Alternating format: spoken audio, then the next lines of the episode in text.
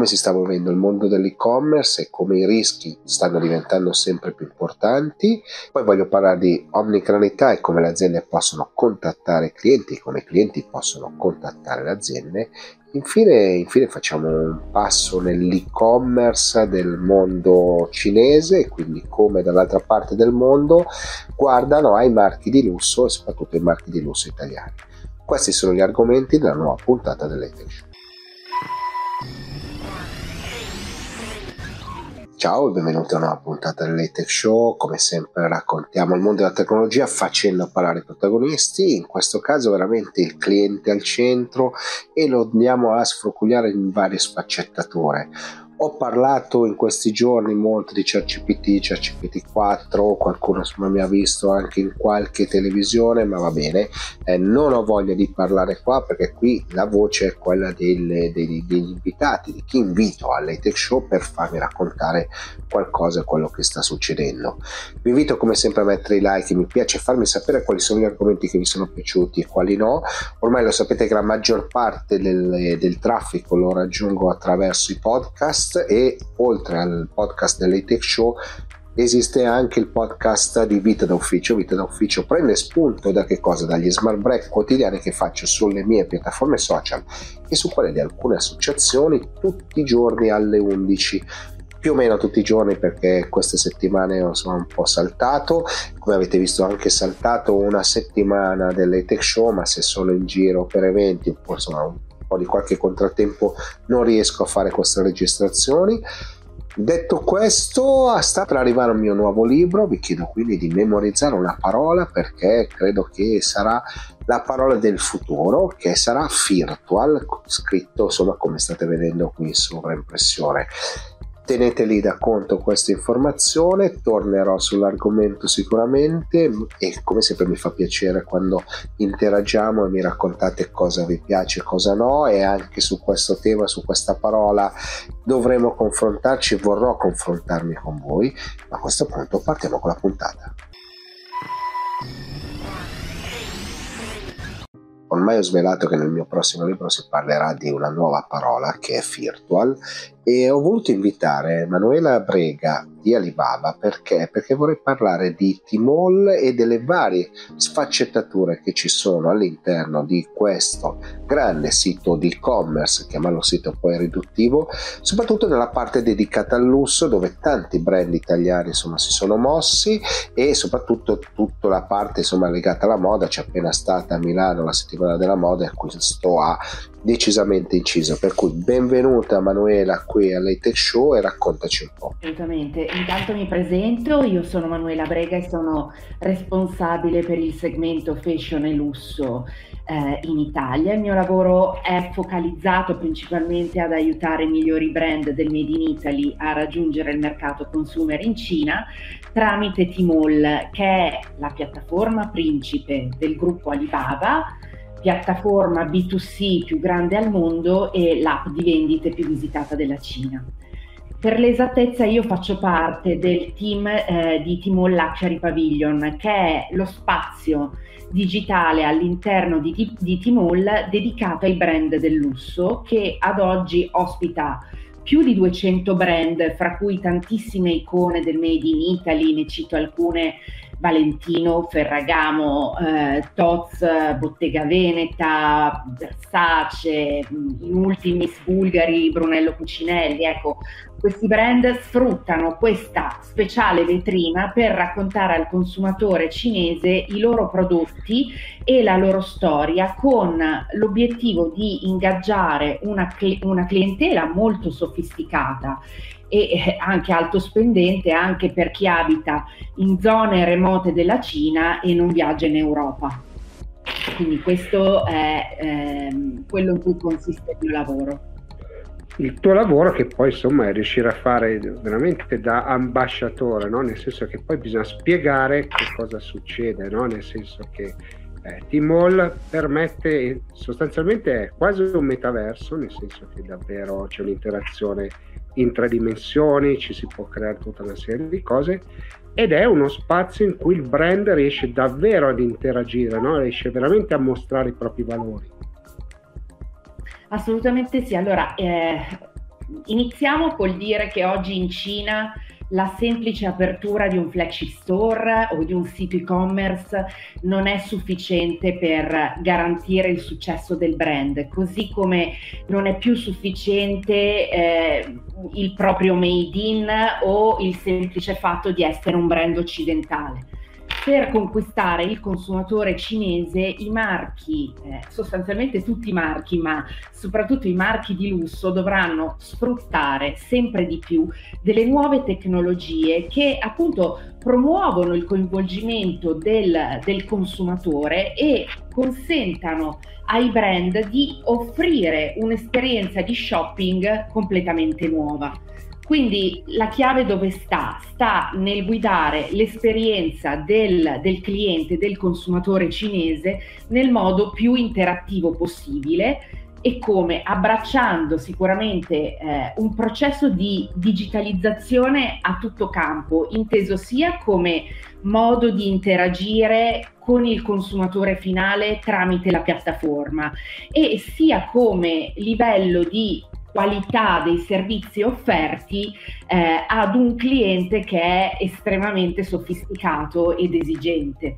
Quindi ecco, eh, Tmall in generale, ma la famiglia del brand lusso, porta questa esperienza di shopping nel metaverso, cioè una realtà totalmente shopping una realtà digitale, da una parte veramente molto attraente, divertente per il consumatore finale, ma eh, lato brand, un vero e proprio nuovo ecosistema di fare marketing. Noi appunto lo chiamiamo ecosistema eh, proprio perché raggruppa più aspetti no? eh, di social media, di realtà aumentata, di realtà virtuale, eh, di gaming, di avatar e, e questo sicuramente fa in modo che i brand possano ampliare la propria customer base, ma anche i propri fan, raggiungere nuovi follower, nuovi, eh, nuovi clienti. Ecco, questo al consumatore cinese piace tantissimo. E quindi, come dicevi tu, grazie alla nostra tecnologia, i brand eh, hanno l'opportunità di creare questo storytelling emozionale, questa narrativa super coinvolgente e nuovi punti di contatto con il consumatore finale attraverso eh, delle nuove forme di coinvolgimento che rendono l'esperienza del consumatore super coinvolgente e eh, in questo modo i brand si guadagnano un posto significativo nella testa dei loro clienti. Allora, è verissimo nel senso che è davvero mm, quello che si fa, che, insomma, che poi si, si, usa l'intelligenza artificiale nei vari modi, avatar nei vari modi, il, 2D, 3D, no? perché poi le possibilità sono infinite e, e, questa è anche la cosa bella, cioè ognuno può scegliere come andare a interagire. La cosa interessante è questa, cioè voi andate a offrire una piattaforma che è standard ovviamente perché Timor in questo mm. momento per il vostro pubblico è standard e diventa standard anche il modo con cui si interagisce. Quindi il vantaggio cos'è rispetto ai metaversi no? a cui siamo abituati noi, no? le varie piattaforme, che ognuno ha i suoi modelli. Qui è molto semplice, ci si può accedere col cellulare, ci si può accedere con altri mezzi. No? Quindi questo permette, secondo me, e, e agevola no? questo passaggio che sta avvenendo. No? Vogliamo sempre più interagire con i brand, conoscerli meglio, ma anche trasmettere i valori, perché poi è vero che è una piattaforma di vendita, questo è chiaro, ma un brand del lusso, insomma, deve vendere ben più del prodotto, no? Cioè il prodotto ha attaccato sì. una serie di cose. Assolutamente sì, come dicevo appunto, questo storytelling che i brand, grazie a questa nostra tecnologia, riescono a offrire ai loro consumatori è assolutamente coinvolgente ed emozionale e appunto il Luxury Pavilion offre veramente i tool eh, più innovativi come la possibilità di immergersi per il consumatore che entra direttamente tramite telefonino perché ricordiamo il 90% delle transazioni che avvengono su Timol ad oggi eh, sono del 90% tramite mobile. Quindi sono talmente giovani questi consumatori, mi riferisco in particolar modo al segmento moda e lusso, che eh, non sono mai entrati eh, in un sito tramite desktop. Per cui loro sono assolutamente eh, mobile driven, sono abituati a fare tutto con il telefonino e, e Luxury Pavilion appunto dà ai brand questa tecnologia che è proprio creata, realizzata in modo tale che sia diciamo mobile friendly e eh, la possibilità dicevo di eh, entrare in un ambiente completamente virtuale e gli scenari poi possono cambiare di volta in volta, ad esempio ci si può immergere in una sorta di cielo paradisiaco del lusso dove eh, puoi trovare i prodotti dei grandi, dei più famosi brand di moda appoggiati sulle nuvolette, hai la possibilità eh, di, di avere una visualizzazione interattiva di questi prodotti eh, nel senso a 360 gradi, sono totalmente tridimensionali, li puoi girare, li puoi aprire esattamente come potresti fare con un oggetto fisico. Vi è la possibilità diamo ai brand la possibilità di realizzare anche un flagship store in 3D. La, no, la, il primo che l'ha fatto, assolutamente pioniere di questa tecnologia, è stato Valentino. Ha replicato una boutique eh, che esisteva veramente, la loro, la loro boutique di Shanghai, di Pechino, insomma di una delle due città, e l'ha resa esattamente identica nel virtuale, quindi entravi appunto, puoi entrare tuttora dentro T-Mall e trovare appunto il flagship store di Valentino totalmente virtuale, uguale identico alla boutique fisica dove puoi entrare, puoi girare fra i piani, girare insomma fra i corridoi e trovare i prodotti tridimensionali sulle mensole, cliccarli e visualizzare la scheda prodotto e appunto acquistarli in un attimo. Poi vi è anche la possibilità di trasformare l'esperienza di acquisto in un videogame, ad esempio, che permette agli utenti di creare un proprio avatar in 3D e fargli indossare gli abiti o gli accessori che, che, gli piacciono. Ad esempio Gucci, per quanto riguarda i suoi prodotti, nello specifico i gioielli, ha utilizzato la tecnologia del try-on, ovvero era possibile per il consumatore provarsi i gioielli, in questo caso specifico appunto ho l'esempio in mente di un anello per verificare insomma che la dimensione fosse giusta e eh, così azzerare eh, quel problema che insomma abbiamo un po' tutti quando utilizziamo l'e-commerce, no? la taglia, la dimensione eh, e, quindi anche lato brand, così ridurre un po' eh, la possibilità del reso da parte del consumatore. Quindi sono tecnologie che divertono il consumatore finale ma che danno insomma una grande possibilità ai brand di, di, di offrire dei servizi eh, esclusivi, personalizzati, mh, veramente molto come dire, utili e interattivi. E poi eh, ci sono anche, insomma, quelli che sono gli influencer digitali, noi li chiamiamo i meta-human, no? Sono in grado di comunicare e assistere il consumatore nel processo di acquisto. L'ultimo che abbiamo rilasciato si chiama Timo e eh, guida veramente il consumatore nell'esperienza di shopping, ti dà i migliori consigli, ti mostra le ultime novità, eh, può diventare anche un ambassador dei brand. Eh, fino a poco tempo fa si utilizzavano i fotomodelli, no? i fotomodelli veri, i fotomodelli nel pubblico, adesso si utilizzano questi ambassador virtuali che sembrano tra l'altro degli umani, sono abbastanza impressionanti anche da vedere perché sono, sono delle repliche eh, de- degli esseri umani e sono in grado appunto di, di, di, di, accompagnare il consumatore in quelle che sono le sue preferenze e diventano appunto anche eh, così dei fotomodelli, diventano degli ambassador dei brand, sono in grado di indossare gli abiti, gli accessori, le scarpe, sempre tridimensionali, sempre digitalizzati, prodotti dai brand. La cosa che più mi colpisce, sai qual è? Al di là delle capacità insomma, che sono state messe in campo, no? qui stiamo parlando di customer experience cioè qui diamo veramente incontro al cliente nelle sue varie sfaccettature. No? Quindi quando mi capita di raccontare il metaverso siamo sempre due passi indietro rispetto a una delle tante soluzioni, perché T-Mall è una delle tante soluzioni no? che da quella parte del mondo ci sono. La cosa incredibile è che quanti sono gli utenti che utilizzano T-Mall eh, quotidianamente, perché tu hai delle statistiche anche su questo molto, molto interessanti, no? Cioè, e questa fa anche la differenza.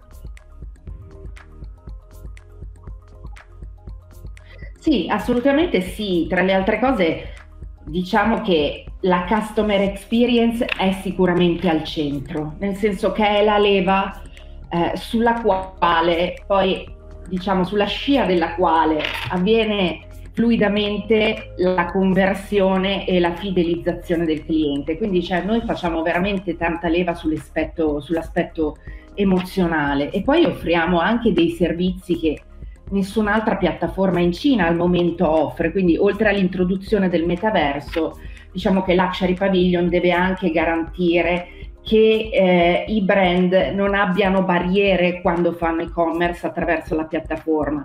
E quindi rimanendo in tema di customer experience abbiamo introdotto una serie di servizi di livello superiore che aumentano ulteriormente il coinvolgimento dei, dei clienti sull'Luxury Pavilion e eh, delle funzionalità insomma sempre più innovative. Ad esempio il Luxury Pavilion mette a disposizione una tecnologia eh, ai brand che permette di offrire ai consumatori una sessione di shopping live one to one, ricreando una sorta di sala VIP all'interno dei mm. flagship store virtuali dove i consulenti professionisti del brand possono assolutamente seguire tramite mobile il proprio, il proprio cliente e eh, dargli migliori consigli e assisterli anche magari appunto mentre questi clienti si provano virtualmente i capi o i gioielli o le calzature, ad esempio Zegna e Ferragamo sono fra i brand nostrani che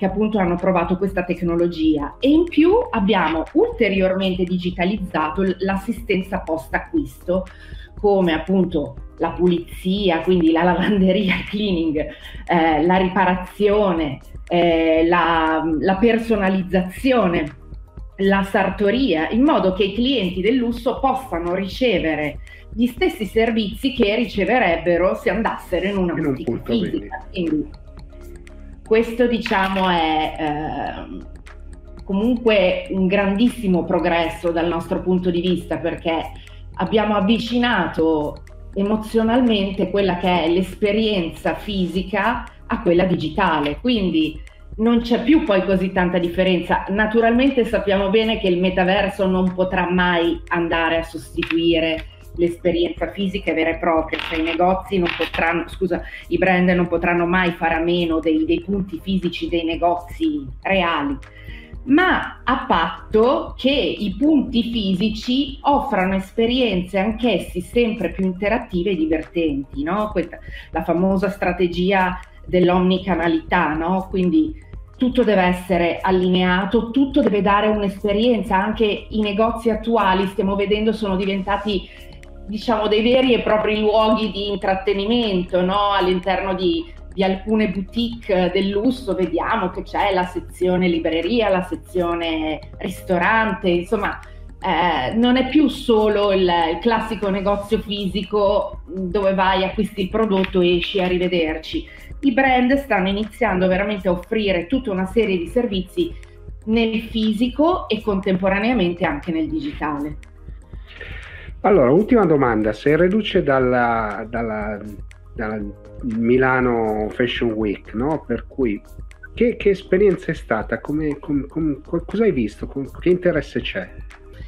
Allora, allora, sono reduce dalla Fashion Week e devo dire, eh, dopo anni in cui non, non, non, si aveva appunto la possibilità di andare a vedere le sfilate di persona, devo dire che insomma eh, l'interesse è tornato ad essere altissimo, quindi sì, eh, sono stata ad alcune sfilate e c'era veramente il gran pienone, c'era una grande attenzione, ma c'era attenzione nei confronti del prodotto sicuramente, ma una grande attenzione anche nei confronti di tutti quelli che sono gli influencer, gli ambassador, tutti, insomma, tutto quella, quell'ecosistema di personaggi che adesso sono imprescindibili, no?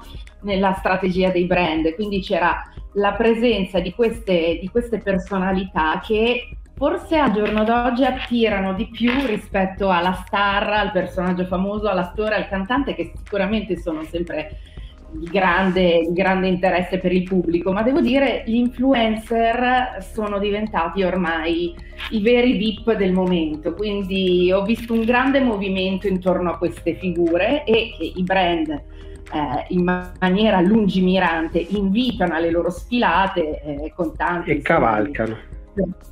E cavalcano tantissimo, sì, sono ormai... Allora, Manuela, grazie mille eh, perché insomma ci hai portato nel mondo del lusso in Cina, ma anche parlato di tanti marchi italiani, no? Perché poi tu quello fai, porti i marchi italiani di là, ecco. abbiamo parlato di metaverso, di, di, di, interazione, ma soprattutto di customer experience. Quindi grazie davvero e voltiamo pagina.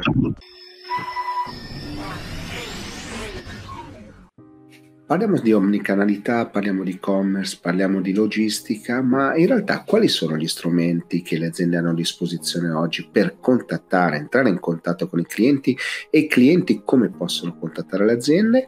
Ho invitato qui Vittorio D'Alessio di Infobip proprio per farmi raccontare questo, quindi c'è stata una ricerca e partiamo proprio da che cosa è emerso da questa ricerca. Quindi Vittorio, grazie per aver accettato l'invito e raccontaci quello che hai visto.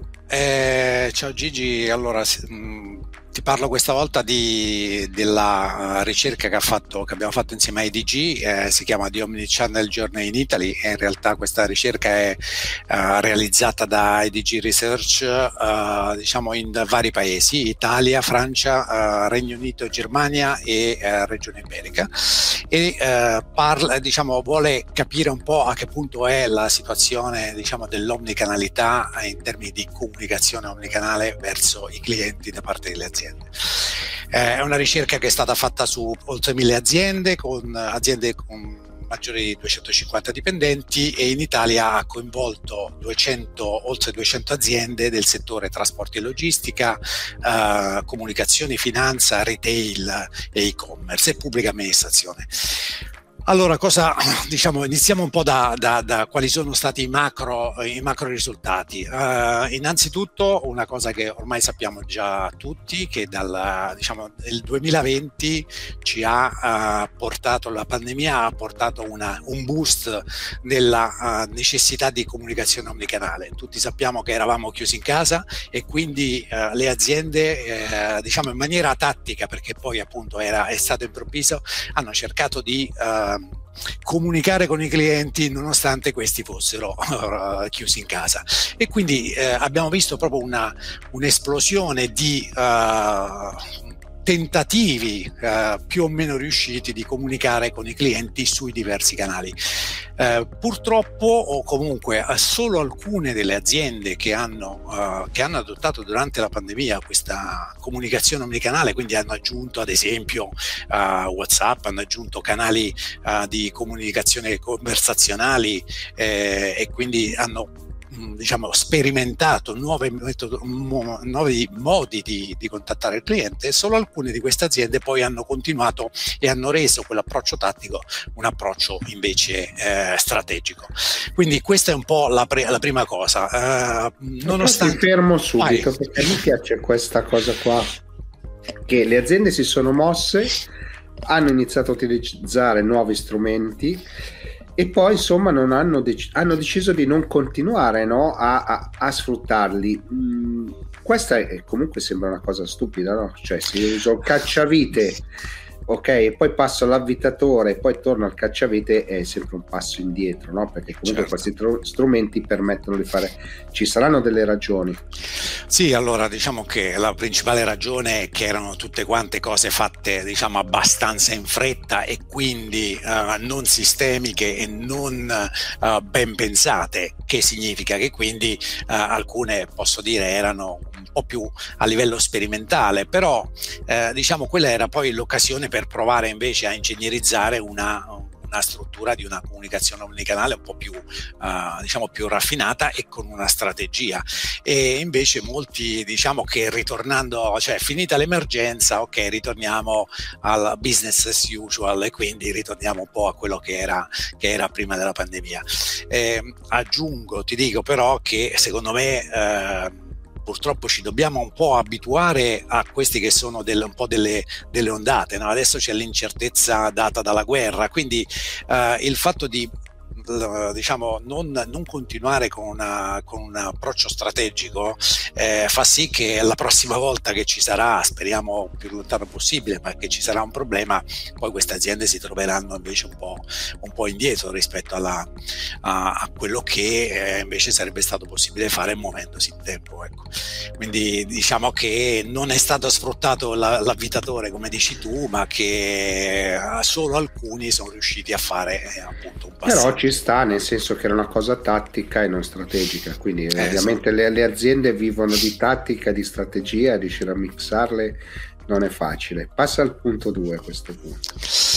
Ma eh, allora, diciamo che mh, quello che secondo noi è importante è, che, è capire che, eh, cioè che secondo noi, poi esce pure dalla, dalla chiaramente esce dalla, dalla, ricerca, che il canale, l'omnichannel non è omnichannel, comunicazione omnichannel, non è sostitutiva del canale fisico, è integrativa, cioè la cosiddetta esperienza digital, no? dove il, il, cliente magari approccia il brand uh, online, approccia il brand con una, una web chat, con un WhatsApp, ma poi dopo se è un retail chiaramente può andare al negozio oppure inizia dal negozio e poi finisce la sua esperienza uh, diciamo in ambito digitale. Questo è uh, sicuramente sfruttare la sinergia dei due de, del, del, canale comunicazione barra interazione uh, digitale con il canale con il canale fisico. Quindi questo è sicuramente importante da sottolineare. Non ci sarà mai o comunque diciamo la, l'integrazione fra fisico e digitale è fondamentale per la la relazione con il cliente. Per la relazione, per gestirlo, per comprenderlo, no? Perché poi sono tanti no, gli aspetti, non è semplicemente ho, ho acquistato qualcosa e do un servizio, ma deve diventare appunto una relazione, qualcosa che ci portiamo avanti. No? Io credo che abbiamo fatto passi da gigante in avanti. L'intelligenza artificiale, insomma, sta arrivando anche lì, portando una serie di innovazioni molto sorprendenti. Vediamo chi addirittura sta rivoluzionando software di CRM, no? infilandoci dentro l'intelligenza artificiale. Quindi eh, in realtà sono tutti passaggi quasi obbligati. No? Certo quanto conta secondo te in una strategia omnichannel oggi avere a disposizione la migliore tecnologia possibile? Beh, allora diciamo che conta molto. Um, Faccio, faccio, un piccolo passo indietro. Uh, come è stato l'approccio delle aziende in questo momento? È stato diciamo, un approccio che è andato progressivamente aumentando i canali. No? Quindi siamo partiti dal, vabbè, dalla voce, classico canale ancora molto utilizzato, è stata uh, aggiunta l'email, poi l'SMS, poi le web chat, poi adesso uh, le, le, chat conversazionali come, come, come WhatsApp. Eh, Tecnologia uh, avanzata vuol dire riuscire ad avere un'unica visione del cliente, quindi avere uh, la visione a 360 gradi del cliente e sapere che uh, quel cliente mi può contattare via mail, via WhatsApp, via voce e io devo sapere che lui è lo stesso cliente, devo sapere perché mi ha contattato su, su ogni canale e qual è diciamo, la motivazione per cui mi ha contattato. Quindi fondamentale la tecnologia perché mi deve aiutare a avere una visione unica del cliente. Dicevo, mi piace perché? Perché la visione totale no, del cliente. Noi abbiamo raccontato per anni eh, migliaia di eventi, cliente al centro, cliente al centro, cliente al centro. cliente al centro sta arrivandoci realmente solo adesso perché abbiamo a disposizione qualcosa che ci permette di vedere tutto, la, la storia, che cosa è successo, come ci siamo comportati noi, perché molto spesso le aziende si dimenticano del fatto di come si sono comportati in passato con, con il cliente. No? Questo credo che sia un grande passo in avanti, Vittorio, o sbaglio? Sì, assolutamente. Diciamo che in questo momento le aziende sono in una via di mezzo, sono a quella che noi chiamiamo cross canalità, cioè adesso hanno uh, diciamo più canali ma che non sono ancora completamente integrati e questo fatto che non siano completamente integrati fa sì che ci sia anche diciamo, una difficoltà maggiore nel, nel contattare e nel sapere che cosa il cliente mi ha chiesto.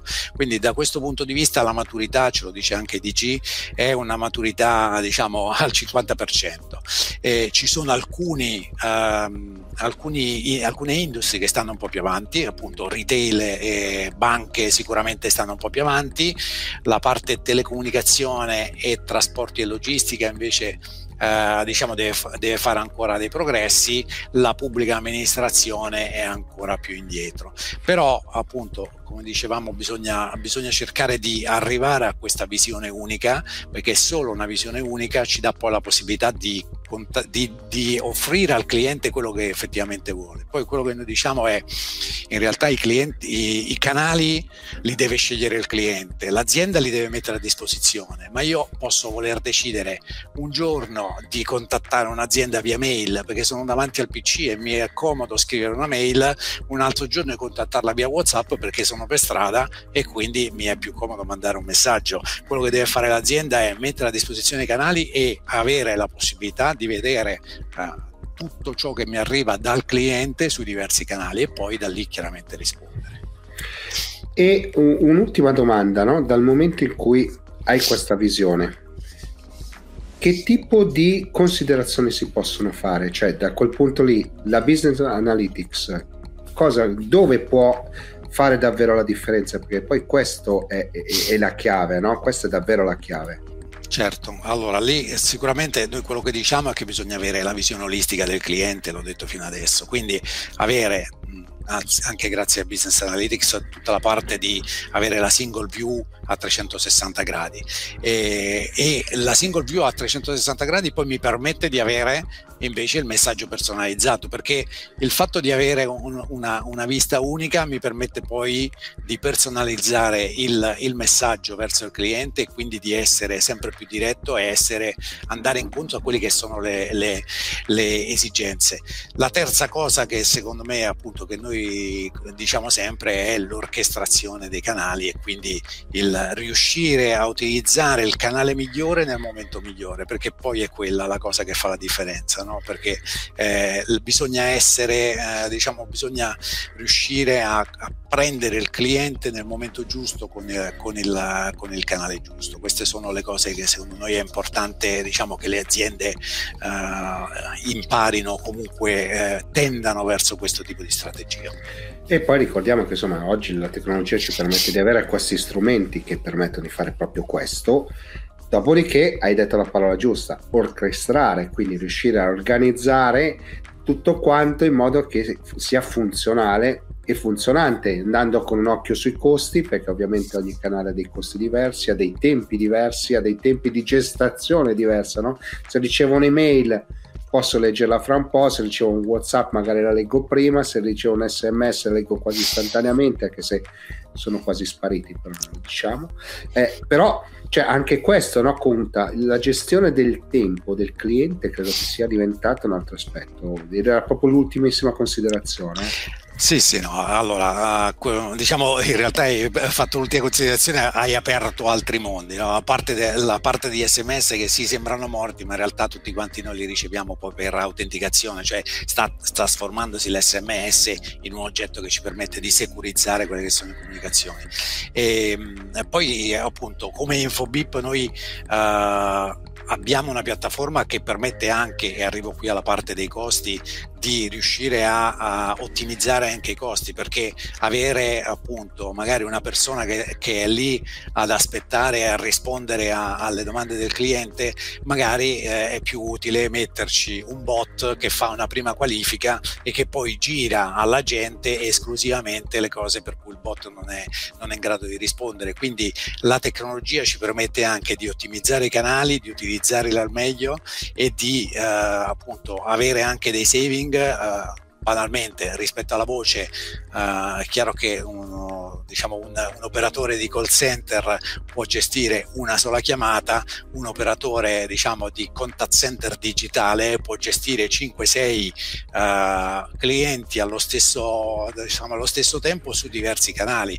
Quindi uh, diciamo l'omnicanalità ci permette da una parte di raggiungere il cliente sul canale che vuole e dall'altra di avere anche dei forti saving in termini di persone di costo costo delle risorse. Saving, ma anche capacità di rispondere al servizio nel modo migliore, perché è vero che l'azienda risparmia magari, ma eh, quello che più conta è che c'è una soddisfazione dall'altro lato, no? per cui è un win-win che raramente no, si incontra nel mercato della tecnologia, ci vuole sempre un po', no? invece secondo me qua dobbiamo proprio cambiare passo. Allora Vittorio, grazie mille perché è sempre piacevole quello che ci racconti perché ci porti in questo mondo insomma, che, che sta cambiando, quello del, del, contatto con i consumatori che è davvero fondamentale per quello che sta succedendo. E poi insomma tu hai toccato una parola che è digital sappi che io spingerò tanto da qui in poi su un'altra parola che è virtual perché il prossimo mio libro vorrà raccontare questo. Quindi sappi che ti costringerò a cambiare anche questa parola. Benissimo. Grazie mille e voltiamo pagina. Grazie a te Sono qui con Davide Antonelli di Signified perché? volevo parlare di e-commerce ma in una maniera un pochino diversa, per parlare di e-commerce, di quello che sta succedendo, insomma come proteggersi e perché è necessario proteggersi, per cui tanto a cominciare benvenuto all'Ethic Show Davide e raccontaci un po' quello che state vedendo perché insomma, ci sono tanti argomenti che ruotano intorno all'e-commerce in questo momento. Um, sì, certo, allora magari facendo un passo indietro e parlando un po', magari cominciando dal, dal, dal tema degli acquisti online. Uh, spesso parliamo de, ovviamente della loro semplicità e immediatezza, eh, ma raramente discutiamo di quali sono i potenziali rischi, no? quindi sia lato eh, shopper sia lato merchant. Uh, se vediamo il, il, il, sistema dal lato uh, consumatori, eh, ci sono due grandi temi che sono uno la protezione dei dati personali e il, il secondo, eh, forse quello più importante, è il, il rischio di diventare vittime di agenti terzi che cercano di ottenere informazioni personali o finanziarie a scopo di usarli in modo non, non autorizzato per il criminale. Um, Oggi con pochi dollari si possono acquistare sul, sul, dark web delle liste di carte di credito di debito eh, rubate eh, da utilizzare a proprio piacimento. Ecco, generalmente questi, queste carte, questi dati hanno la tendenza a finire sul dark web dopo essere stati rubati da siti e-commerce, eh, magari infettati da skimmer, malware che hanno eh, la funzionalità di rubare informazioni direttamente dalle carte credito o addirittura in alcuni casi direttamente dal, dal banco, ma dall'ATM. Ecco. Eh, quindi se si ha dimestichezza, eh, un minimo di dimestichezza sul dark web, non è assolutamente difficile metterci le mani sopra e addirittura spendendo qualche dollaro in più eh, si ha la sicurezza di andare a comprare delle carte rubate che sono state precedentemente testate, quindi dove si ha la sicurezza che ci siano fondi a sufficienza eh, da utilizzare per poi tipicamente andare a comprare quelli che sono dei beni di lusso eh, in modo tale da rivenderli a stretto giro e diciamo ottenere in questo modo eh, il denaro pulito. Um, denaro pulito e insomma hai raccontato uno scenario no, che ci, ci, ci, preoccupa sempre, no? e, mm. però in quel caso insomma adesso ci racconterai anche insomma, come, come, è possibile eh, riuscire a non entrare in questo circolo vizioso. Mm-hmm.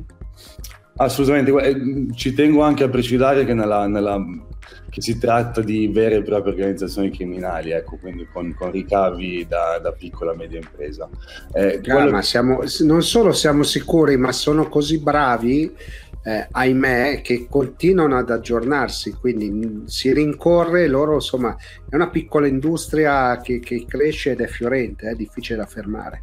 Assolutamente, ed è importante anche far notare come non è quasi mai il consumatore in realtà a farne le spese, eh, perché bastano pochi accorgimenti come eh, controllare regolarmente magari il proprio estratto conto e al verificarsi di alcune anomalie, eh, con una telefonata si chiama la banca e in pochi minuti eh, si può avviare la procedura di rimborso. Eh, chi ne fa veramente le spese è il, il commerciante, quindi se vediamo eh, lo stesso problema dal punto di vista del commerciante, eh, ecco, diciamo che un, la gestione di un sito e-commerce impone dei regolamenti e delle normative specifiche eh, per il commercio elettronico che possono essere più o meno complesse da, da seguire.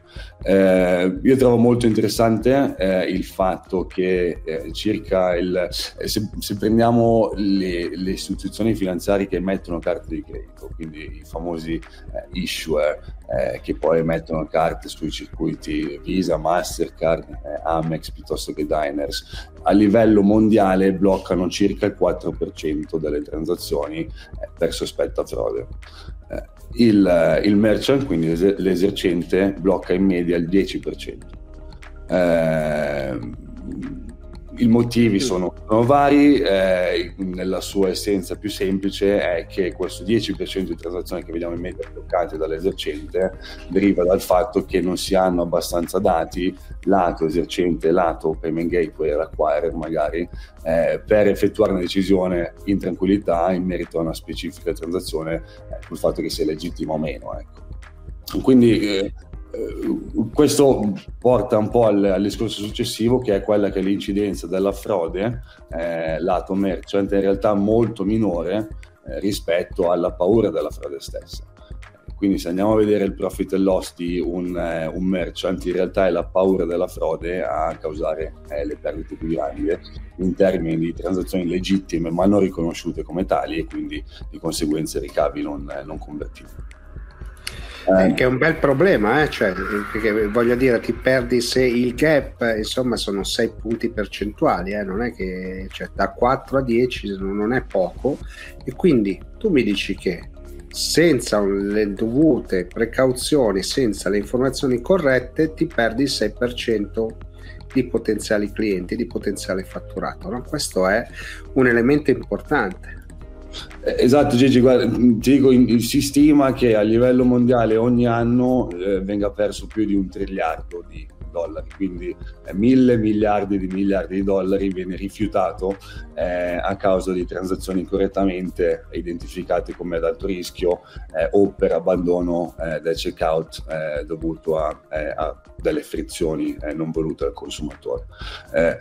Se, se, ci pensi quando effettui un acquisto online oggi, quello che il consumatore si aspetta di ricevere è la stessa esperienza che riceve su Amazon eh, quindi vogliamo trovare velocemente quello che si sta cercando, vogliamo effettuare il pagamento in sicurezza e allo stesso tempo avere eh, delle garanzie in termini di flessibilità nel caso in cui si decida di restituire l'acquisto. Um, se prendiamo magari a, pre, a, prestito un, un, un termine dalla, dal mondo della finanza quello che oggi Amazon fa meglio di chiunque altro possibilmente è massimizzare la conversione al checkout eh, bilanciando il tra eh, il, rapporto tra rischio e rendimento. Eh, questo è reso possibile grazie a tre componenti diverse. Eh, la prima è il, ehm, la, la, grandezza del, del, eh, de, del, network che Amazon ha a disposizione, eh, quindi se ci, ci, riferiamo solo a Amazon Prime, Amazon ha circa 300 milioni di clienti, e il poter catturare le abitudini e il comportamento in fase di acquisto eh, regala ad Amazon un canale molto ricco di dati da cui attingere imparare e di conseguenza monetizzare. Eh, il secondo punto è eh, appunto l'utilizzo di una piattaforma di rischio molto sofisticata, quindi Amazon va a utilizzare questi dati eh, per educare il proprio modello di machine learning, massimizzando in questo modo la, la conversione al punto del checkout.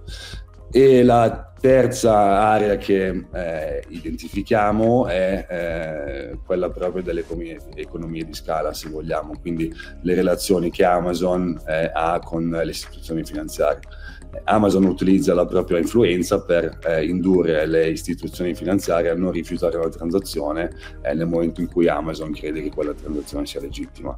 Eh, quindi un po' per, per chiudere questo, questo punto, eh, diventa abbastanza evidente come in gestione l'interpretazione dei dati disponibili dietro ogni singola transazione eh, ovviamente in tempo reale, eh, sia il modo migliore per prendere una, una decisione che sia probabilistica, e che eh, permetta di conoscere in anticipo eh, la bontà di una transazione. Quindi eh, tu ci dicevi che giustamente eh, chi si occupa di, di frode, lato, eh, lato, cattivo della frode, ecco, è sempre in continua evoluzione. Quindi eh, si tratta di, di, di, essere il meno reattivi e più proattivi possibile al, al, nel, nel rispondere alla frode. La sfida evidente è, è abbastanza, abbastanza chiara quante aziende oggi hanno accesso alla mole di dati che, che processa Amazon? Eh, credo, credo nessuno. Credo nessuno e quindi insomma voi eh, avete delle soluzioni che però permettono di eh, mitigare no, questo, questo, problema, no? perché poi eh, toglierò del tutto non ci riesce neanche Amazon e quindi è una battaglia difficile da combattere, ma bisogna combatterla e quindi voi entrate in gioco sotto questo aspetto, giusto?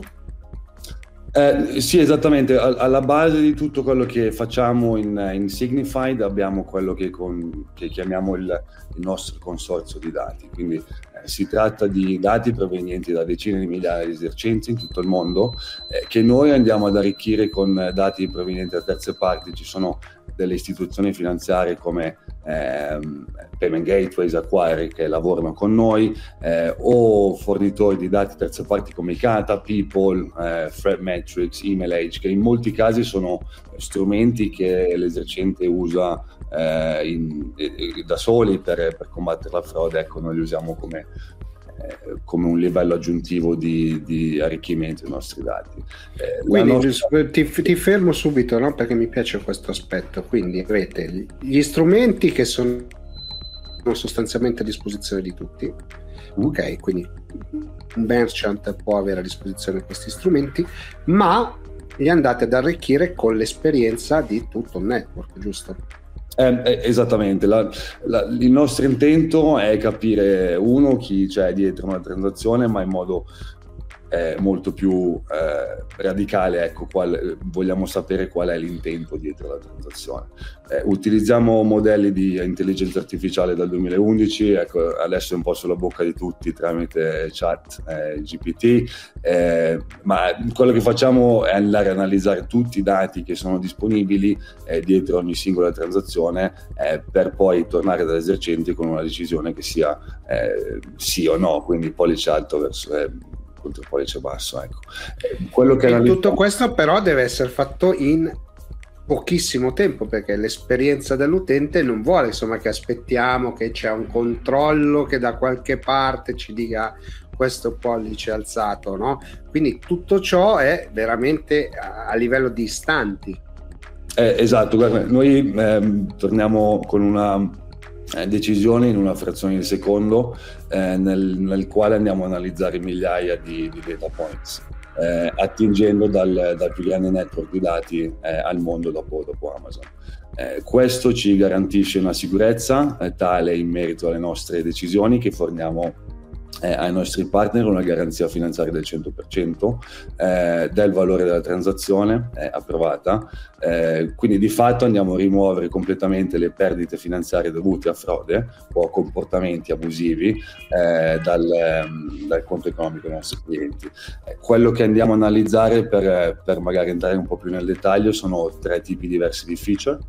Eh, le prime sono di identità, quindi cose abbastanza semplici come eh, quando è stata creata la mail, è stata creata ieri, eh, red flag, o è stata creata dieci anni fa eh, indirizzo, eh, numero di telefono, se corrisponde con quello che abbiamo visto all'interno del network in precedenza. Eh, collegandomi a questo punto andiamo anche a analizzare quello che è lo storico di comportamento di, de, dell'utente all'interno del nostro network, quindi cosa abbiamo visto dietro queste transazioni in precedenza nel nostro network di eh, commercianti. Eh, la transazione che stiamo vedendo oggi ha senso col comportamento di, di, di questa persona.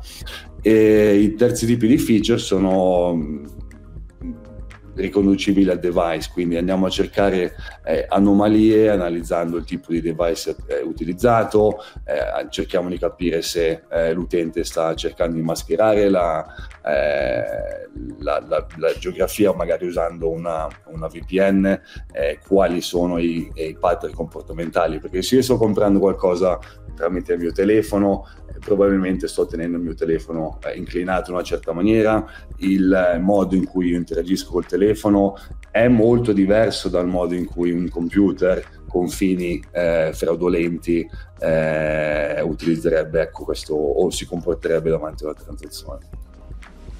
Quindi insomma, incrociate, mi dicevi, un migliaio di, di, di, di punti di, informazione, giusto? Quindi uh-huh. chiamiamoli touch point, giusto per darci un, una regolata molto semplice, poi magari tecnicamente sbagliato il termine.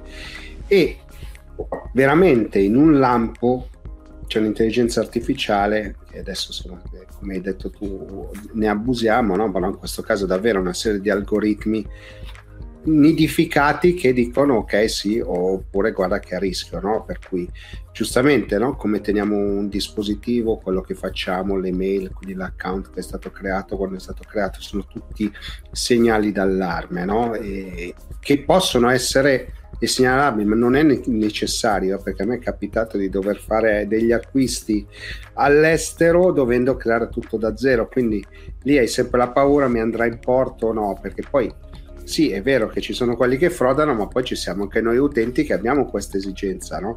E quindi eh, il, tema, il, tema, è sempre caldo, no? Quindi voi garantite, come mi dicevi, il 100% no? a, livello finanziario per, per, il vendor. Questo è un'altra chiave, secondo me, importante, no? Eh, assolutamente, tra l'altro hai, hai, colpito in pieno uno, uno dei, dei, vantaggi principali che ehm, il, l'esercente eh, riceve attraverso l'utilizzo di una piattaforma come la nostra. Il nostro intento è sì bloccare la frode, eh, ma il vantaggio principale è da leggere in termini di eh, transazioni approvate. Quindi è perché capiamo così bene eh, la frode che riusciamo a convertire molte più transazioni di quanto possono fare altre soluzioni di pagamento. In media vediamo un, uh, un incremento di quella che viene chiamata l'approval rate, eh, quindi eh, post autorizzazione ehm, quali sono gli ordini che vengono approvati o rifiutati eh, perché sospetta frode. Eh, quindi quello che andiamo a fare è sbloccare dei ricavi eh, provenienti da transazioni che sono assolutamente legittime, ma precedentemente erano considerate sospette in quanto tali venivano, venivano rifiutate. Eh, in media vediamo un 3-5% eh, di aumento eh, dell'approval rate. Um, nel momento in cui viene utilizzata una soluzione come la nostra, eh, il tutto ovviamente in modo completamente automatizzato. Quello, quindi l- la terza grande area che andiamo a toccare è il, il discorso dell'automatizzazione.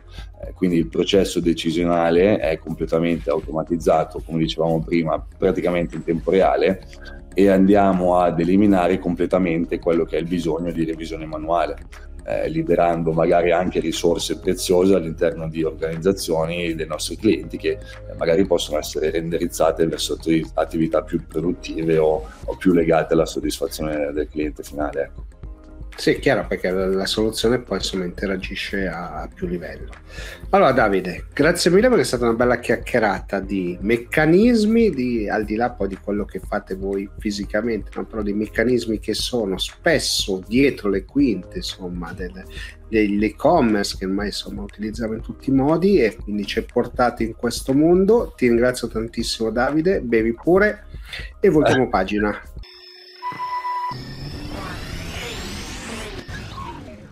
Siamo giunti al termine anche di questa puntata del Late Show, come sempre vi ringrazio per essere stati fino qui a seguire le varie interviste, mandatevi messaggi anche sulle mie piattaforme in modo privato per dirmi quali sono gli argomenti che più vi stanno a cuore in modo che io possa andare a cercare qualche protagonista che possa venire qui a raccontarlo. Se avete visto la puntata su qualche canale tv eh, fate sapere che avete gradito perché la metto a disposizione gratuitamente, però poi insomma ho bisogno anche di qualche feedback e quindi questo è importante. Dei podcast vi ho già detto, ogni tanto avete visto in sovrappressione che esce qualcosa e vi ricordo per ultima cosa di ricordare quella parola, la parolina magica del prossimo periodo che mi riguarda che sarà Firtual.